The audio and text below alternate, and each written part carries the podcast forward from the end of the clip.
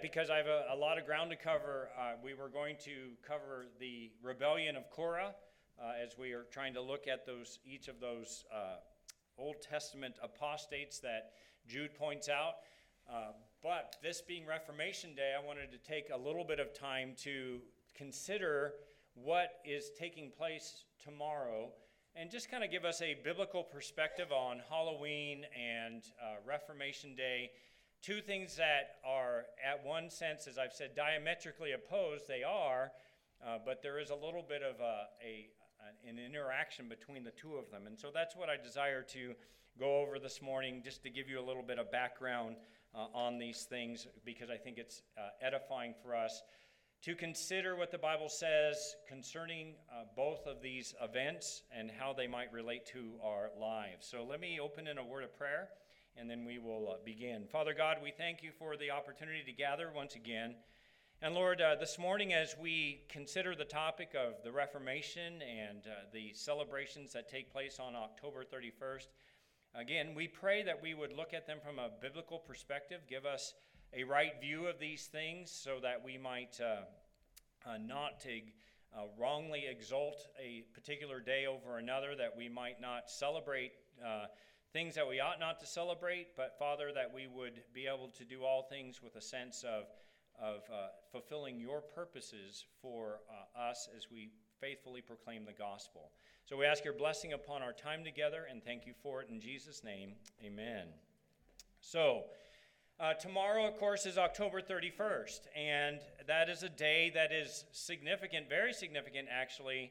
Uh, there are a couple of events that are to be remembered.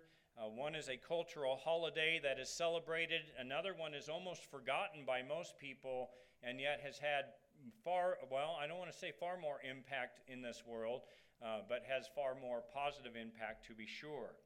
So, allow me this opportunity to briefly address with you both Reformation Day and Halloween. Apart from them sharing the same date of celebration, there's no overt connection between the two events, and yet I suggest there is this underlying relationship that I will offer to you in a moment. And so, what I'd like to do is begin with a little bit of a background on the origins of Halloween. Some of you may be familiar with this, others of you do not. And uh, I want to share those explanations of Halloween, which then has roots uh, long before the Reformation. So, long before there was a Reformation, there was a Halloween. And so we want to uh, kind of go over that. Halloween celebrations have changed over the centuries and varies from country to country. So do not confuse at times practices here for either what has occurred in history or what happens in other cultures. Halloween observances, however, find their origin in the pagan practices of the religion of the Celts, if you're familiar with them at all. The Celts lived in Ireland, Britain, Scotland, and France, or at the time it was called Gaul. Their priestly castes were called the Druids. How many of you have heard of the Druids before? Okay. How many of you have not heard of the Druids? I need to know that. Now you've heard of the Druids. Okay. The Druids passed down their practices of their religious rites orally. There was not a lot that was written down, so was, what little is known about their religious practices uh, came to us through various artifacts uh, early Roman visitors who came to the region and they actually saw the Druids worship. And then uh, from the Irish Druids who did write a little bit of this information out. Among Druid celebrations was a festival to their god. And their god was named Sam, uh, Samhain. And it was celebrated on the first day of their new year, which happens to be our November 1st. This was the end of the harvest and the beginning of the cold and the dark winter. The most significant part of the celebration occurred on the night before the new year began, or October 31st. Interestingly enough, the New York Post ran an article yesterday as I was researching all of this. They ran an article yesterday concerning this very character, Samhain, and the origins of uh, Halloween. And so you can go to the New York Post website and it is actually What is Samhain and Halloween Origins Explained. That's the name of the, the article. Among um, uh, uh, the Druids believed that corresponding to this event, on that that eve between October 31st and November 1st, that there was a veil lifted between the living and the dead, and it was, it was thin or it was opened enough so that the spirits who had died would be enabled, from the previous year, would be enabled to come back among the living. Many of their rituals related to dealing with these dead souls and taking advantage of that opening in this veil between the living and the dead. Now, many of the practices still carried out today are actually related to this very ritual that took place among the Druids. Trick or treat is related to the food that was left out to appease these dead spirits so that they wouldn't haunt you. And the practice of dressing in a costume was to fool any spirits that might be looking for you because they were coming back to haunt you. Generally, it was considered that the more hideous the costume, the better chance it would be that the spirit would not recognize you. So you would wear these hideous costumes. Bonfires, which are a part of many Halloween celebrations, were built to keep both the spirits and the witches from Wicca, meaning wise ones or female magicians, from coming near. Such practices as bobbing uh, for apples, snap apple, throwing apple peels over the shoulder, and roasting nuts were all related to divinations in order to tell the future. So, a lot of these things that we do without unwittingly actually have origins in this paganism. The most horrible practice during the festival were the sacrifices made for both divination purposes and to appease the gods and gain their favor. Their sacrifices that took place on October 31st and November 1st were both of animals and humans. Most often, humans were killed. The, most often, the humans that were killed were criminals, but or captured enemies. Sometimes volunteers, if they didn't have those, and uh, if they didn't have those, they would just go kidnap someone to sacrifice. There were four different methods of killing the individual that could be used corresponding to the purpose for which the gods of the individuals was being sacrificed to, and I will not go in to describe those except to say that they were gruesome and the divination was based on how the person reacted while they were being tortured to death. Cannibalism was also apparently practiced for uh, medical and, cult- and cultic purposes. Now, the question is how did all of that get transferred to what we know as Halloween today? Well, the Romans conquered the uh, Celts in the first and second centuries. And while Rome suppressed some of the practices of the Druids, such as human sacrifices, the real effect was the mixing of the two pagan religions together, with some of the Celtic gods becoming confused with the Roman gods. So they just, okay, well, we named him Samhain, but now we'll follow the Roman gods and do the same thing for the Roman gods. Christianity became the official religion of the empire in the fourth century, and something called syncretism, and you see I have the word there, syncretism began to develop in the church. What is syncretism? Syncretism is when you take basically two differing religions with different practices and you blend the two together to make a new religion.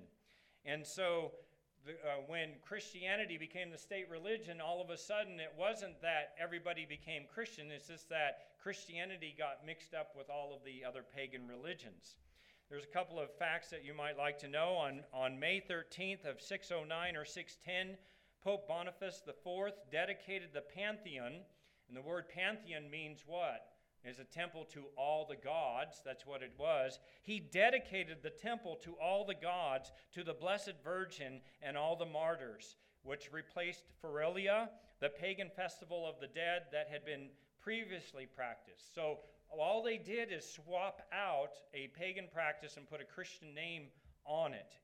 Part of the festivity in remembering the Christian martyrs included a pageant where people would dress up as one of the departed saints, and some would dress up as devils. That happened under Roman Catholicism. Pope Gregory III shifted this whole celebration from May to November 1st as a day to commemorate all the saints that had died. Pope Gregory IV in 835 established November 1st as the universal observance of the Feast of All Saints, and November 2nd as All Souls Day to honor the souls of the dead, especially those who had died the year be- before. And another name for All Saints' Day was All Hallows Day, and the night prior became All Hallows Eve, which then got translated into the one word Halloween. This is another case where the church tried to change a pagan custom by substituting a quasi Christian celebration for it. We'll just slap on some Christianity on the surface of it, and you can practice it, and we'll call it Christian. The end result was a pagan hybrid, as seen in the fact that as late as the 17th century, it was said in France that, quote, the greater part of the priests are witches, unquote. So those who were supposedly priests in the church had become practicing divination and witchcraft. Many of these hybrid rituals came to America through all the various immigrant groups. The practices of Halloween, specifically coming from Scottish and Irish immigrants whose culture had the strongest influence by those original Druid customs. The celebration of Halloween in the United States has changed over the last century. In the early 1900s, it had much, a much more serious affair by those who celebrated it. I mean, it was a serious thing to celebrate. There has, uh, was also much mischief associated with it. Some of the mischief was related, uh, was relatively harmless, harmless. Sometimes they would put a carriage on top of a house. I don't know that it might be harmless, but that would be a pain if your carriage was on. For those of you that don't know, it'd be like putting your car on top of the house, okay? I have a story I could tell, but I won't. You can ask me about it later. Okay, I'll tell you. Uh, we did we did put a uh, Volkswagen uh, in our high school. We moved a, a, Volkswagen onto the in front of our teacher's uh, door so that it was her Volkswagen. So we figured, anyway. That was mischief. It wasn't Halloween though. Okay, moving on.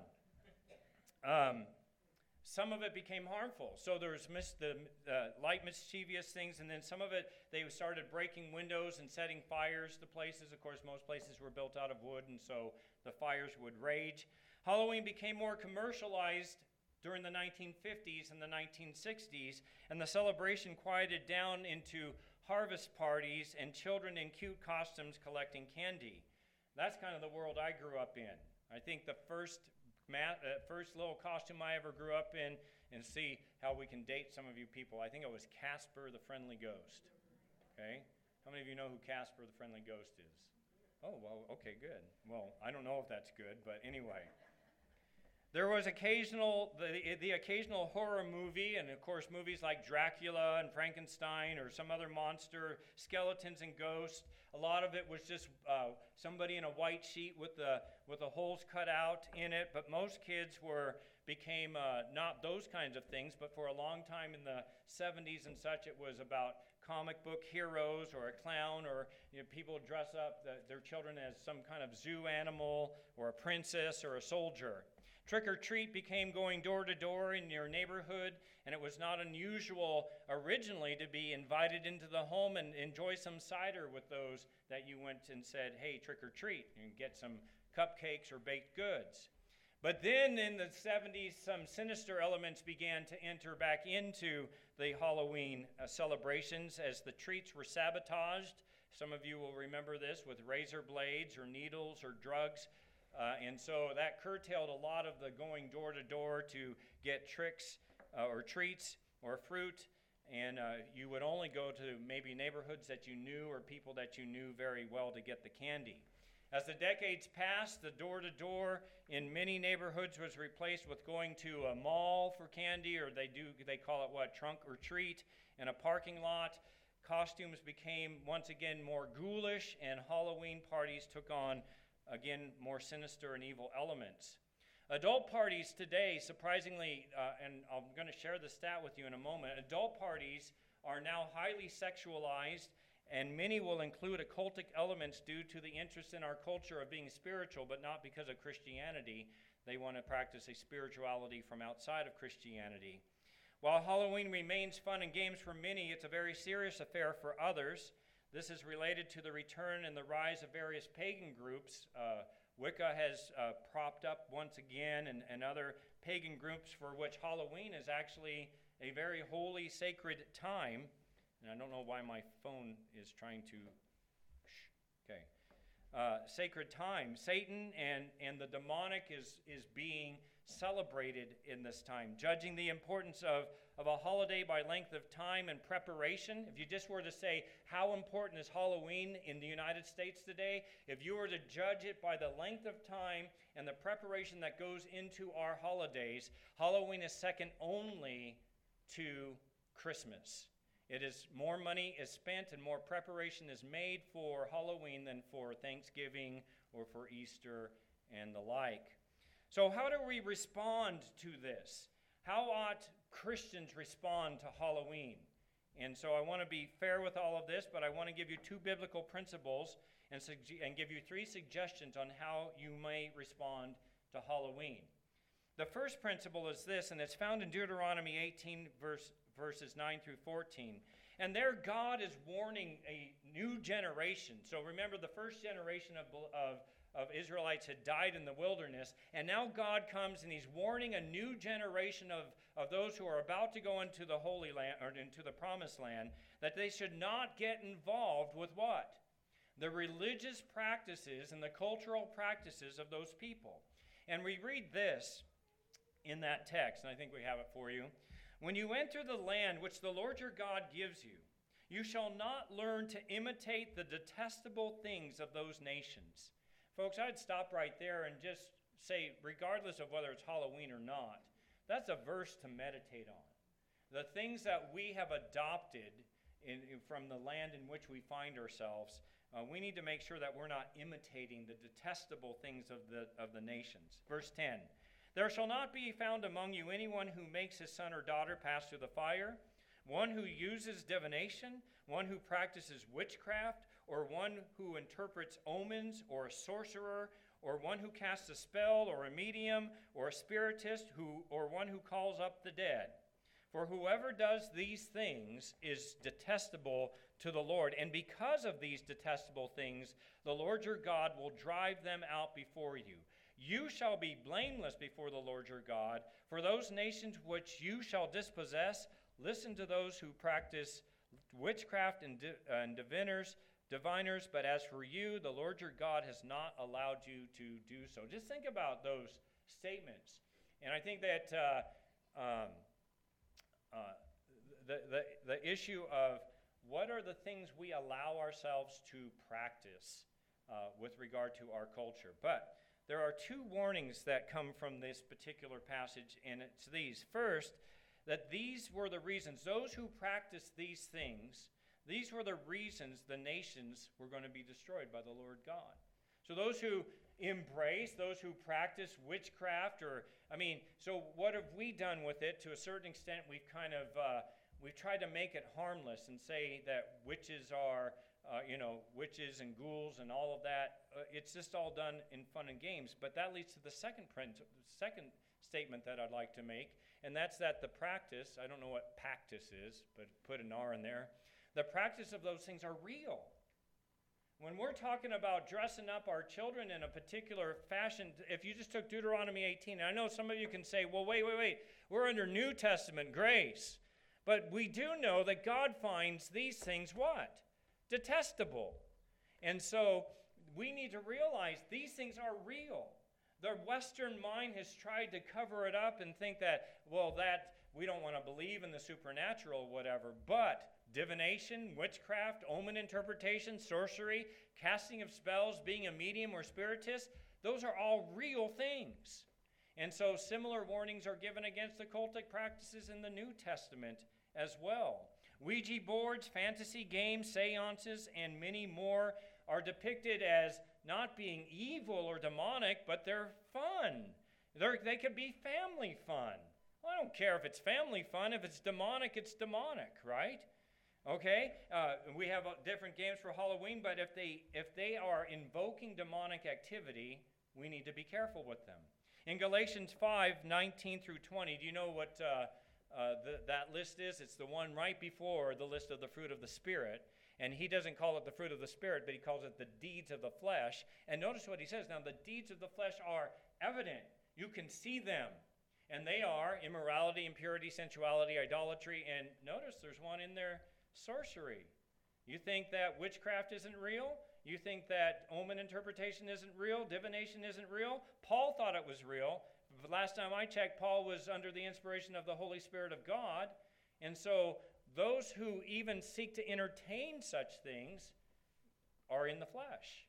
So we, we want to keep that in mind. There's a second principle that I would offer to you for your consideration, and that is this that all true Christianity results in a change of character in, uh, in a believer. So you're going to be a different person if you are in Christ. Whatever was that that fascinated you before Christ should now be put aside and you become fascinated with Christ and you are engaged in new behavior. In Acts chapter 26 verses 15 through 18, we find that Paul Paul had a divine call to go to the Gentiles. Notice I love this passage. But here's Saul before he's Paul. He says, uh, I, And I said to you, Who are you, Lord? And the Lord said, I am Jesus, whom you are persecuting. But get up and stand on your feet. For this purpose I've appeared to you, to appoint you. I've called you a minister and a witness not only to the things which you have seen, but also to the things in which I will appear to you, rescuing you from the Jewish people and from the Gentiles to whom I am sending you. Why are you sending Paul? To open the eyes so that they may turn from darkness to light and from the domain, dominion of Satan to God, that they may receive forgiveness of sins and an inheritance among those who have been sanctified by faith in me. Why did Paul, why did God call Paul? He wanted them, he wanted them, uh, wanted him to preach a message that would open the eyes. I'm still back in the other one. That would open the eyes. I was trying to read it. Okay, open the eyes so that they may turn from darkness to light. What is darkness? Well, we saw darkness in Deuteronomy 18. What is the domain, dominion of Satan? It's anything that would get your attention off of Christ, anything that would captivate your soul in that regard. Lives were, are, are supposed to be changed. This is exactly what happened. We can move to Acts 19 now. In Acts 19, in verses 18 and 19, we read that the Ephesians were saved as they responded. How did they, how did they demonstrate the reality of their salvation? It says, Many of those who had believed kept coming, confessing and disclosing their practices. What were their practices? And many of those who practiced magic. Now, this isn't pulling rabbits out of a hat magic. This is divination. This is witchcraft. This is sorcery. Don't tell me that this stuff is all in fun and games. For Paul, it was something for which he was called to call these people out of the practice of such things. He says, and many of them began, uh, and many of those who practiced magic brought their books, very costly books. People didn't, they, we have so many books today. I have books I don't even have on my shelves yet because I can't get them out of my boxes. These people had uh, magic books worth lots of money, and they began burning them in the sight of everyone, and they counted up the price of it uh, 50,000 pieces of silver. So these were expensive books, and they were burning them. Why? Because they knew they could have no part, darkness has no part in light. Lives were changed. Such changes are seen throughout the New Testament in those who are saved. It would be against the Christian's very character to knowingly be involved with that which the Bible says is demonic. But based on those two principles, I want to offer you some suggestions. And I want to be very fair with what Scripture says with regard to all of these things. Let me offer you uh, a couple, uh, uh, three suggestions on how we might regard Halloween, respond to Halloween um, in light of these two principles. The first one is the obvious one non participation, right? Avoiding it would be the easiest thing to do. This would be required of those who had a conviction that anything associated with Halloween is evil, since it would be a sin to violate one's conscience. And in Romans 14 23, it says, Whatever is not of faith is sin. If you can't do it by conviction, then don't do it, is what Paul says. With that said, however, following the principle of Romans 14, those, uh, those who have such a conviction must themselves refrain from condemning those who do participate in some sort of Halloween celebration for the same reason. If their conviction is not condemning them, if it's done in faith, it's not sin. Let's move to a second suggestion. You could have an alternative celebration. Find something else fun to do that's not related to Halloween. There's many who practice what they call a fall harvest party.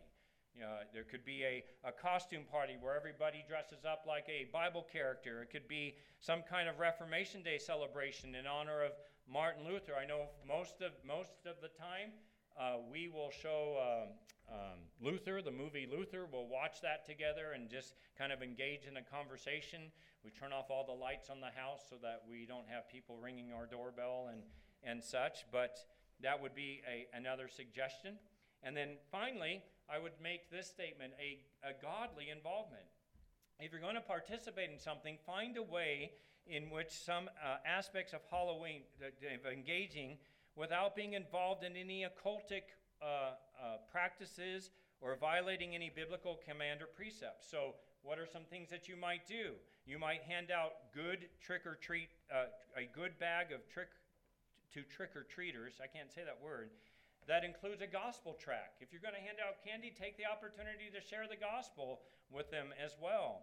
Uh, you can dress up as a Bible character, whether for a party or trick or treating, so long as you tell yourself and tell others why. I mean, if you dress up as a Bible character and go, uh, your, your kids as a Bible character, what's the first question most people are going to ask?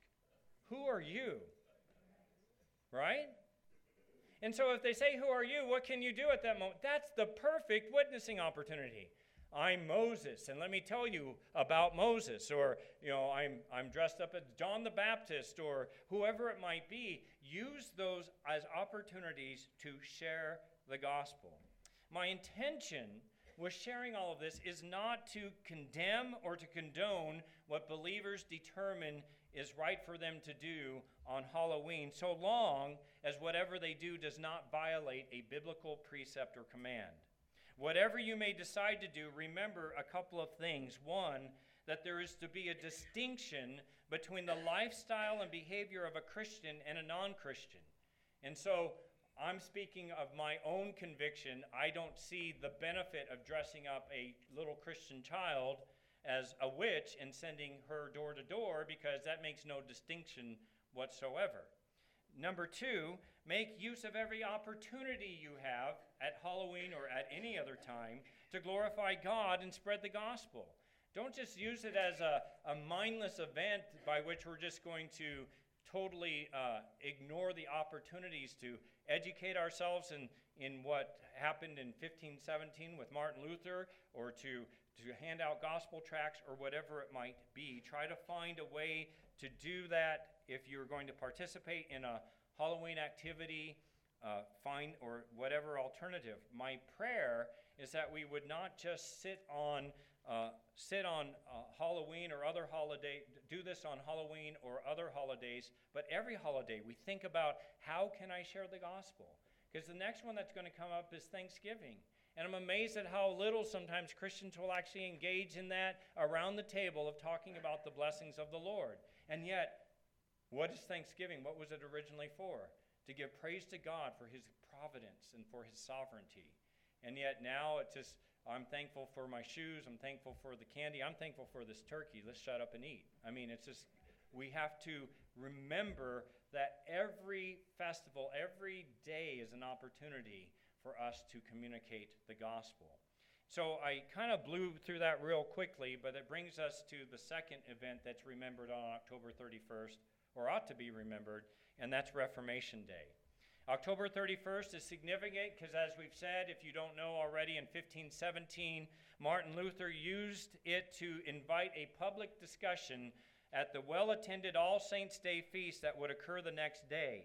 The disputation that Martin Luther, a priest and professor at the University of Wittenberg in Germany, posted on the door of that church chapel was really an invitation. It was saying, Here are 95 things I'd like to talk about concerning the practices of the church. Uh, I mean, that's what we're saying all the time. What did we say uh, at, at, one point when you uh, go to a Bible study? It shouldn't just be you thinking, I'm going to just suck in whatever that one person that has been preparing, but it should be an opportunity to here's what I'm learning. Is, this right? Is, is this something we ought to be thinking about? And that's what he wanted to do. He wanted to have a public discussion concerning some of the what he saw as abuses of the practice of indulgences and the consequential appearing of, of the offering of salvation by means of, of paying money. That if you pay money, and we'll talk about what an indulgence is in just a moment, but if you paid enough money to the church, you could buy salvation for yourself or for a, a loved one, a family member, and that was what was going on. The church door in those days served as a public bulletin board so that they could have these kinds of discussions.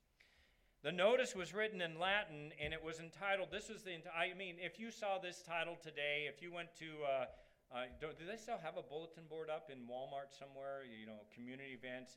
Just imagine if this was the title of something that was up there. Ready? Disputation of Dr. Martin Luther concerning penitence and indulgences. Doesn't that just grab your attention? It's 95 points. It took up several pages. All right? It contained 95 points that were to be discussed. The document didn't actually condemn indulgences, but only the manner in which it was being practiced.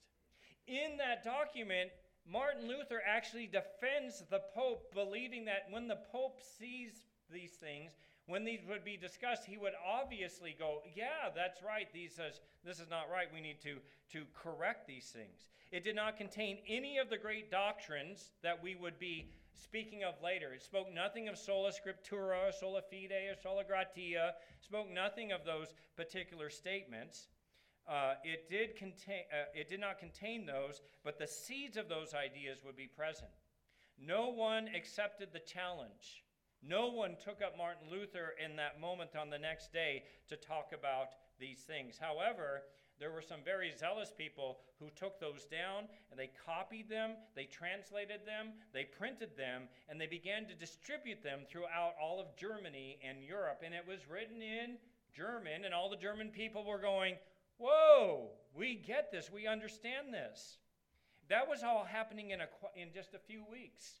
The reaction, of course, to this was strong. Opposing Luther's thesis were the church's hierarchy, the monastic orders, and, the, and the, especially the, the Dominicans and the scholastic theologians and traditional Roman Catholic orthodoxy. They were just like, this is danger.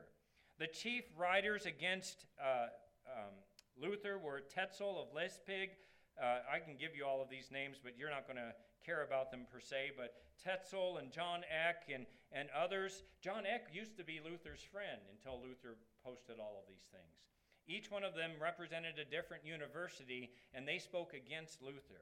In favor of Luther's theses were some certain scholars, German patriots, and most all of the ordinary Christians. All of the Christians were going, Yes, the church has been abusing these things and abusing us. They've been waiting for someone that would stand up and express uh, the pure scriptural religion. They wanted someone that would vent against the abuses of the church. And so uh, Dr. Fleck, who was at the time, exclaimed, Ho, ho, the man has come who will do the thing, meaning he will do that, uh, he will expose all of this. Luther's uh, posting unintentionally lit the fires of what we know today as the Reformation. And October 31st became celebrated as Reformation Day, and the Sunday before that particular day is called uh, Reformation uh, Sunday, and that's what we are doing today. And multitude of denominations over the years have celebrated this. Sadly, so many will just disregard this this day, but the reason why we are here today is because of what Martin Luther did in 1517. Though we are an independent Bible church, not belonging to one of the mainstream denominations, our theological heritage is solidly founded on the Reformation. Hope Community Bible Church would not exist today in the form that we understand it if God had not used those men throughout history to preserve His Word, to preserve His truth. As Melanchthon expressed in hindsight about the importance of the Reformation, he said, quote, Christ and the apostles were brought out again as from the darkness and filth of a prison. For so many years, no one understood who Christ was and the teachings of the apostle, but the Reformation brought that all out and freed the truth of the scriptures. In the time remaining, I want to give you a jet tour of church history. So in just like 20 minutes, you're going to get a jet tour. Yes, I can do these things, right? Uh, because we need to understand the importance of the Reformation. And then we'll conclude with a brief explanation of the five key doctrines that were revived from the Reformation. So here's a quick church history. You ready for this? Okay, the early church was a period, listen to this. The early church was the period of greatest doctrinal purity the church has ever known. And yet, in the time that it was the most pure, there were serious problems, as attested to by the many admonitions and warnings that were given in the various epistles. So there was no time that the church was, in a sense, more pure than in the early church, and yet we see that there was still the danger lurking. Paul made many corrections of false teachers in his letters, and Paul, Peter, John, James, and Jude all warn against false teachers. Jesus had warned his disciples in the parable of the tares in Matthew 13. What does he say? That the false would be mixed with those who were the true. And the early church bore that out. It is still true today. Those warnings still apply today. Persecution of Christians began by the Jews soon after the day of Pentecost. In Acts chapter 3, just think, in Acts chapter 2, 5,000 people are added to the church. In Acts chapter 3, what happens? The Christians begin to be persecuted, right? And we see uh, that Rome began persecuting church, uh, Christians by the early 60s under Nero. And some of you have not heard this, but Nero, he would actually round up Christians, and in order to have chariot races at night, he would cover Christians in pitch, line them up on his chariot track, and light them on fire. That was happening in the 60s, not the 1960s. The, it might have been happening in the 60s too, I don't know. Those kinds of persecutions that began in Acts chapter 3 continued until the edicts of toleration that were given in, uh, in 311 and 313 AD. So almost 300 years, 250 years of persecution for being a Christian. Persecution had helped keep the church, though, pure. It helped to teach uh, pure because few were willing to suffer for something that they did not really believe in. Then Constantine the Great came on the scene, and he made changes in the Roman Empire. Constantine converted to Christianity, and he actually allowed his subjects to choose their religion according to the dictates of his, their own conscience, although he preferred Christianity. But this resulted in some people seeking to be part of the church for political reasons rather than spiritual ones. And so it actually, uh, you think, oh, it'd be great. He, he actually uh, made Christi- being a Christian a good thing to, to be. But the problem is, is he didn't keep the purity of the doctrine with it. Then came along after him Theodosius the Great, and he made Christianity the official religion to the exclusion of every other religion, and he, publi- he punished those who would not follow the orthodox teachings as a crime against the state. Can you imagine the day we live in today? Being a Christian is almost considered a crime against the state. At that time, not being a Christian was considered a crime against the state. The church has never done well, though, when the state controls the church. It never does. The church became filled with people who made false professions because, well, they didn't want to die. And, and they went through the religious rituals to escape persecution. And church leadership and positions became sought after not because there were faithful preachers of the Word of God, but because men wanted the political power that came with being a, a, a bishop or a, a, a, leader. Church doctrine and practice became compromised. Uh, after the early church period, the term bishop, which uh, became a title for someone who had authority over churches in a geographical reason, uh, region, the term bishop was originally meant to simply be a pastor. technically, according to biblical usage, I'm a bishop. But they began to use the term to, to have somebody who had power over uh, other uh, regions and other pastors, and uh, instead of a bishop simply being another name for an elder or a pastor who would shepherd a local flock of God. When Christianity became the religion of the state, the bishop began to exert and gain this controlling influence, and he became a political figure rather than a spiritual figure. Every major city would have a bishop, and, at, and as time went on, these bishops would gain more and more power and influence over other bishops and territories. Eventually, this led to the development of what we know today as the Roman Catholic Church. By the 5th century, most, the most influential bishops were those of Rome, Constantinople, Antioch, uh, Alexandria, and Jerusalem, with the first two being the most powerful, that of Rome and Constantinople, which is modern day Istanbul. Innocent I, in 40, somewhere between 402 and 417, claimed that nothing in the Christian world should be decided without his formal knowledge and that all bishops should turn to him, especially in matters of faith. So he just made a declaration. There was no pope before this. There wasn't a succession of popes from Peter up to this time. Innocent I just said, Hey guys, I'm the most important. That'd be like me saying, John MacArthur, Steve Lawson, y'all report to me now. You don't make any decisions without running them by me, Pastor Ed Godfrey. Well, Innocent had a little more influence than I did, but anyway, that's the idea. And so other leading bishops, also called patriarchs, resisted those claims. Like, we're not going to follow you. Why would we follow you? We've got our own power, our own influences. And Rome, however, claimed the most power, and it remains and continues to say that it's the, uh, it's the power of today. By the 9th century, the Roman Catholic Church and the Eastern Orthodox Church, and I'm flying through history here, you know, uh, separated from each other with an incurable antagonism between the Bishop of Rome and the Bishop or Patriarch of Constantinople. 187 years of mutual anathemas. They kept cursing one another. You know, Rome, you're cursed. Okay, Constantinople, you're cursed. And they would have these anathemas, and it culminated in one, uh, 1054 with what's called the final schism, with each side basically saying, well, guess what? The Eastern Orthodox said, We've excommunicated the church at Rome. The church at Rome said, No, we've excommunicated you. And that's what took place. The Roman Catholic Church developed at that time many non biblical doctrines uh, throughout those centuries as authority shifted away from Scripture and to its councils, to its magistrates, and eventually to a man that would be called the Pope. Doctrine and practice in the Roman Catholic Church have tended to develop slowly, becoming entrenched, and then declared official doctrine. So they started out, and then they got practiced more and more, and then all of a sudden the church said, "Yep, this is this is the truth for the church.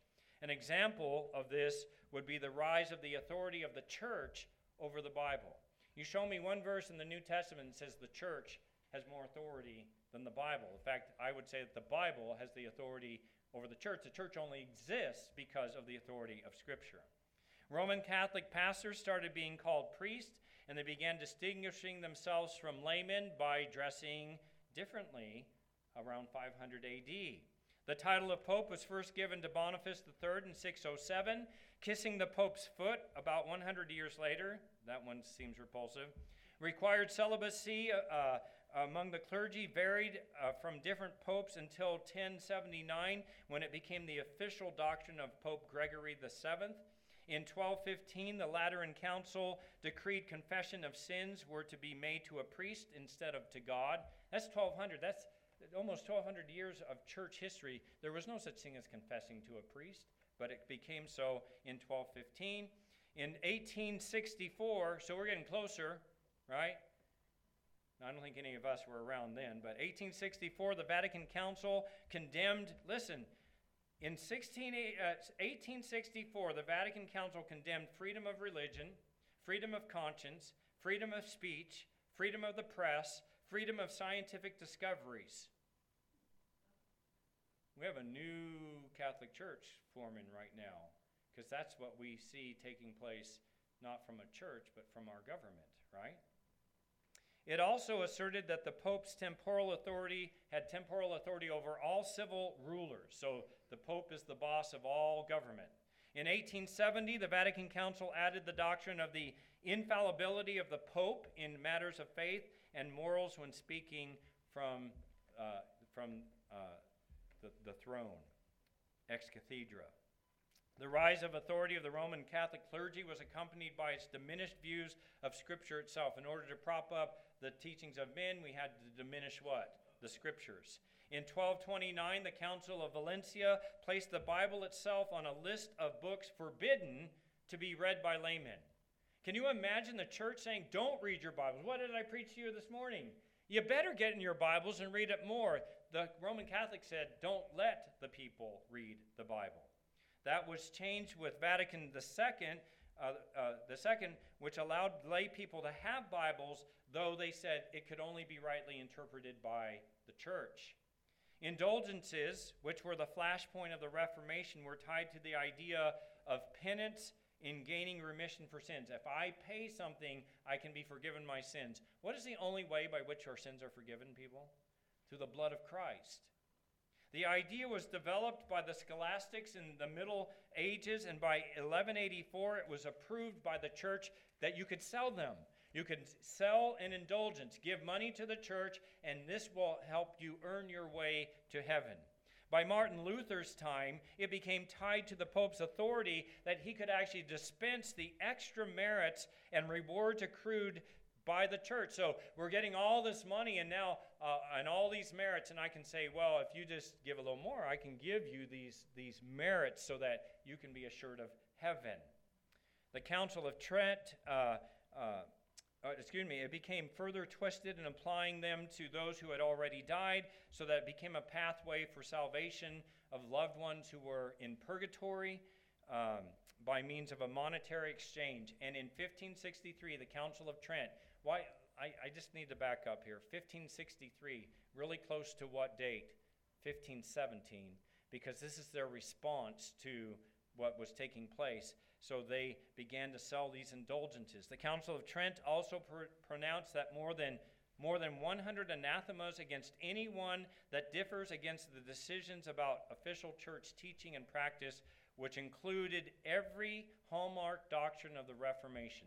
Everything that I'm about to tell you uh, in a moment were considered cursed by the Roman Catholic Church.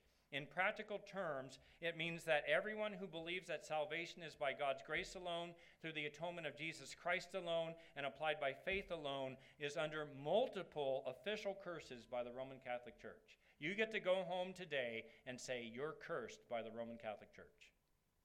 While this extremely brief history makes it seem like there is no hope for until the Reformation, let me remind you that God has always had a remnant. He always has those who hold to the truth of the gospel, even though it was at times obscured by extra, ex, extraneous non biblical doctrines and practices. There's always been a long line of believers. There's always been those who believe the glorious truth of salvation by God's grace through faith in the person and work of Jesus Christ. It is even true today of those raised within Roman Catholicism or other cults it is, was while Luther was a monk at the Augustinian Covenant, Covenant uh, convent that the light of the gospel was first shined upon his soul, and he believed. Throughout history, there have been many groups that have discerned and rejected false doctrine because they held fast to Scripture. And because the Roman Catholic Church generally persecuted uh, such people and burn the writings, we know very little about them. But you may have heard of some of these names. An example is the Waldensians, who sought to make scriptures known in the common language. It is estimated that some 13,000, uh, that in 1300, there were 80,000 uh, 80, Waldensians in Austria alone. The Humilati and probably the Arnoldists were also promoting an evangelical gospel at the time. Even when the vast majority of people held to false gods and false teachings and false gospel, God always re- uh, preserved his remnant. And, folks, I want to remind you that today we may be that remnant. We are that remnant. We are those who are seeking to hold fast to that truth. Let me quickly give you a, a rundown of the significant uh, reformers. We've already spoken about uh, Martin Luther, who became the flashpoint of the Reformation, but there were other significant reformers in the 14th and 15th century. Some of these names you maybe have heard. I'm just going to give you a brief background on them, go look them up. Read, read about these guys. The first one is John Wycliffe. He's called the Morning Star of the Reformation. He actually wrote about, uh, uh, uh, uh, he wrote long before Luther. It was said that he, quote, lit a fire that shall never be put out, unquote. He brought the scriptures to bear on Catholic doctrine. He translated the scriptures into English and laid down the principle of scriptural authority above human authority itinerant evangelist who sought his who followed his teachings became known as the Lollards if you ever have heard that name His writings were carried to the continent and became known to another man by the name of John Huss. So we'll put his name up there, John Huss, who became a professor at the University of Prague in Bohemia. He was a popular preacher, and he became another great proponent of the scriptures and its authority, resulting in his speaking against the non biblical practices of the Roman Catholic Church.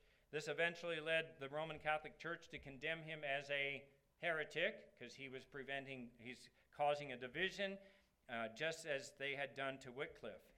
Though promised safe conduct by the emperor, he was burned at the stake on July 6, 1415. So 100 years before Luther ever wrote, we have Wycliffe and Huss who had paved the way. Luther had some familiarity with Huss's writings, having read some of his sermons while he was in the monastery. He had greater familiarity with the character of Huss and, just, and his unjust martyrdom, a martyrdom that would strengthen Charles V to keep his word in providing safe conduct for Luther. Other 16th century reformers, we say again, Martin Luther started it all with those 95 theses. Uh, many stood with him. If you've, re- if you've seen the uh, movie Luther, you're, you're introduced to a, a great performance by uh, um, uh, Sir Peter uh, Ustinov, right? Is that Peter Ustinov who plays Frederick the Wise?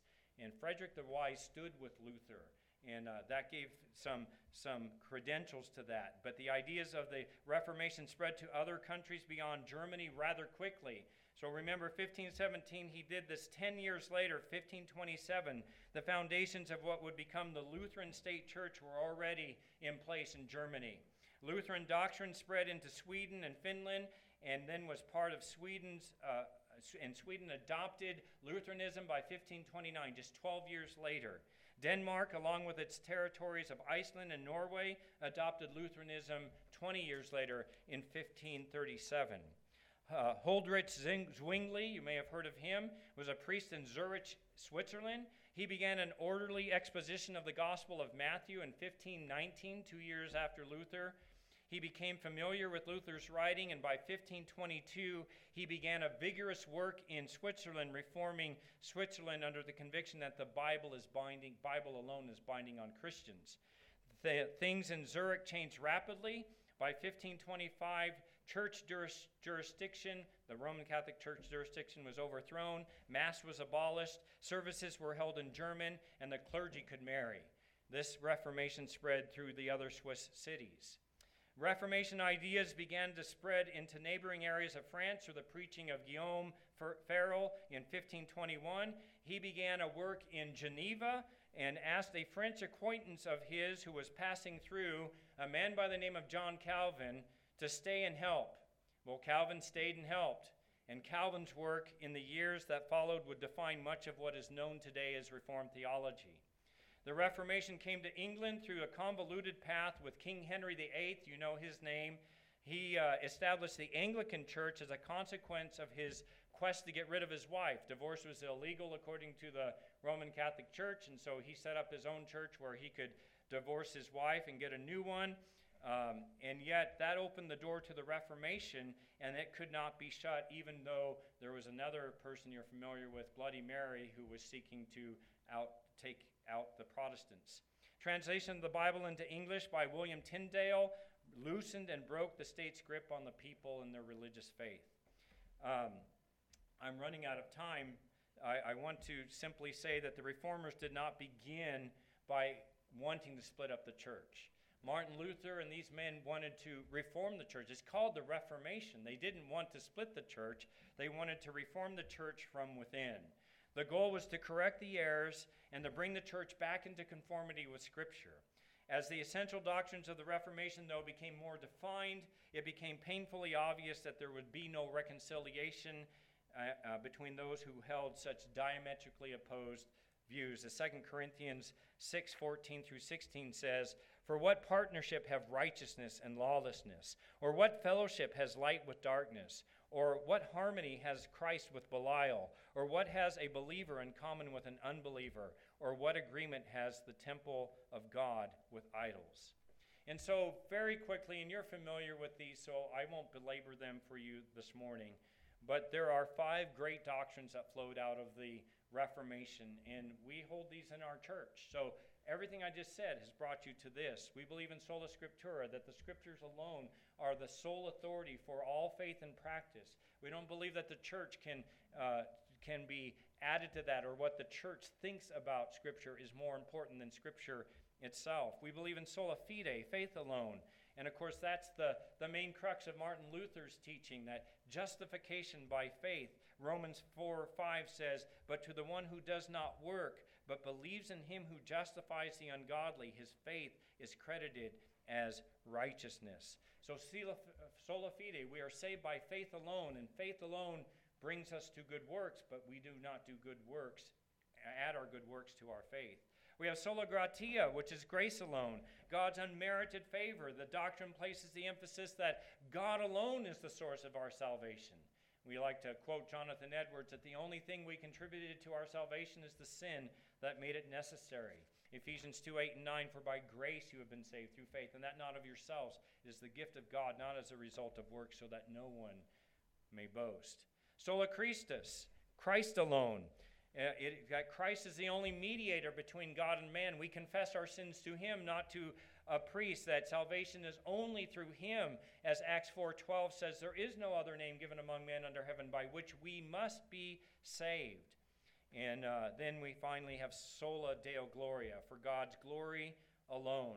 The ultimate purpose of the Reformation, that man had exalted himself over God's word and God's means of salvation by grace through faith in the person and work of Jesus Christ. That man had exalted himself to be the recipient of prayers and veneration. This doctrine was against the exaltation of people such as the, the Pope and, and the veneration of Mary and the saints. All glory, according to the reformers, was given to God and to God alone. Even when humans do commendable good works, the praise and the glory belongs and is to be directed to God. Psalm 115, verse 1 says this Not to us, O Lord, not to us, but to your name give glory because of your loving kindness, because of your truth. The Reformation released the gospel from its prison and laid the foundation upon which others have built uh, since the 16th century. It is no disrespect to point out that the early reformers did not go far enough in their break from Roman Catholicism. Some of the things that are still held on to by Protestant uh, churches today are things that should still be let go because Scripture alone should be the guide. But it is difficult to break away from beliefs and practices that your forefathers had ingrained in you since a child. And so what these men did was profound. However, it would be those who followed them that would continue the work of examining beliefs and practices. We are still a part of the Reformation today. We still look to the scriptures today. This is what we're striving to do. We should be walking in the footsteps of Wycliffe and Huss and Luther, who humbly but firmly stood on the scriptures as the, uh, uh the Word of God alone. They studied it so their conscience would be permeated by it and they would proclaim the truths of it boldly, yet they would humbly subject themselves to change their view if they could be shown from Scripture where they were wrong. To paraphrase Luther, we are to strive to be conquered by the Scriptures and to have our conscience bound in the Word of God. The Roman Catholic Church had become infused with the musings of men, which replaced the authority of God's Word. And Halloween, coming full circle, is an example of the syncretism that was found in the Roman Catholic Church, in which pagan practices were simply repackaged with Christian terminology. The Reformation restored the recognition of God and His Word as being supreme. And of the two celebrations that occur then on October 31st, the Reformation is the important one for, the biblical, for biblical Christians. Keep that in mind, whatever you do tomorrow in remembering October 31st. Let's pray. Father God, we thank you for what you have done throughout history. And Father, we can see so many things that take place in our cultures, and we can see our tendency to adopt what our culture does. And yet, as you so repeatedly warned Israel as they went into the land, they are not to, to do, they're not to practice the, the practices and the rituals of the people among whom they are going to dispossess the land. Father God, you have called us to dispossess a spiritual landscape.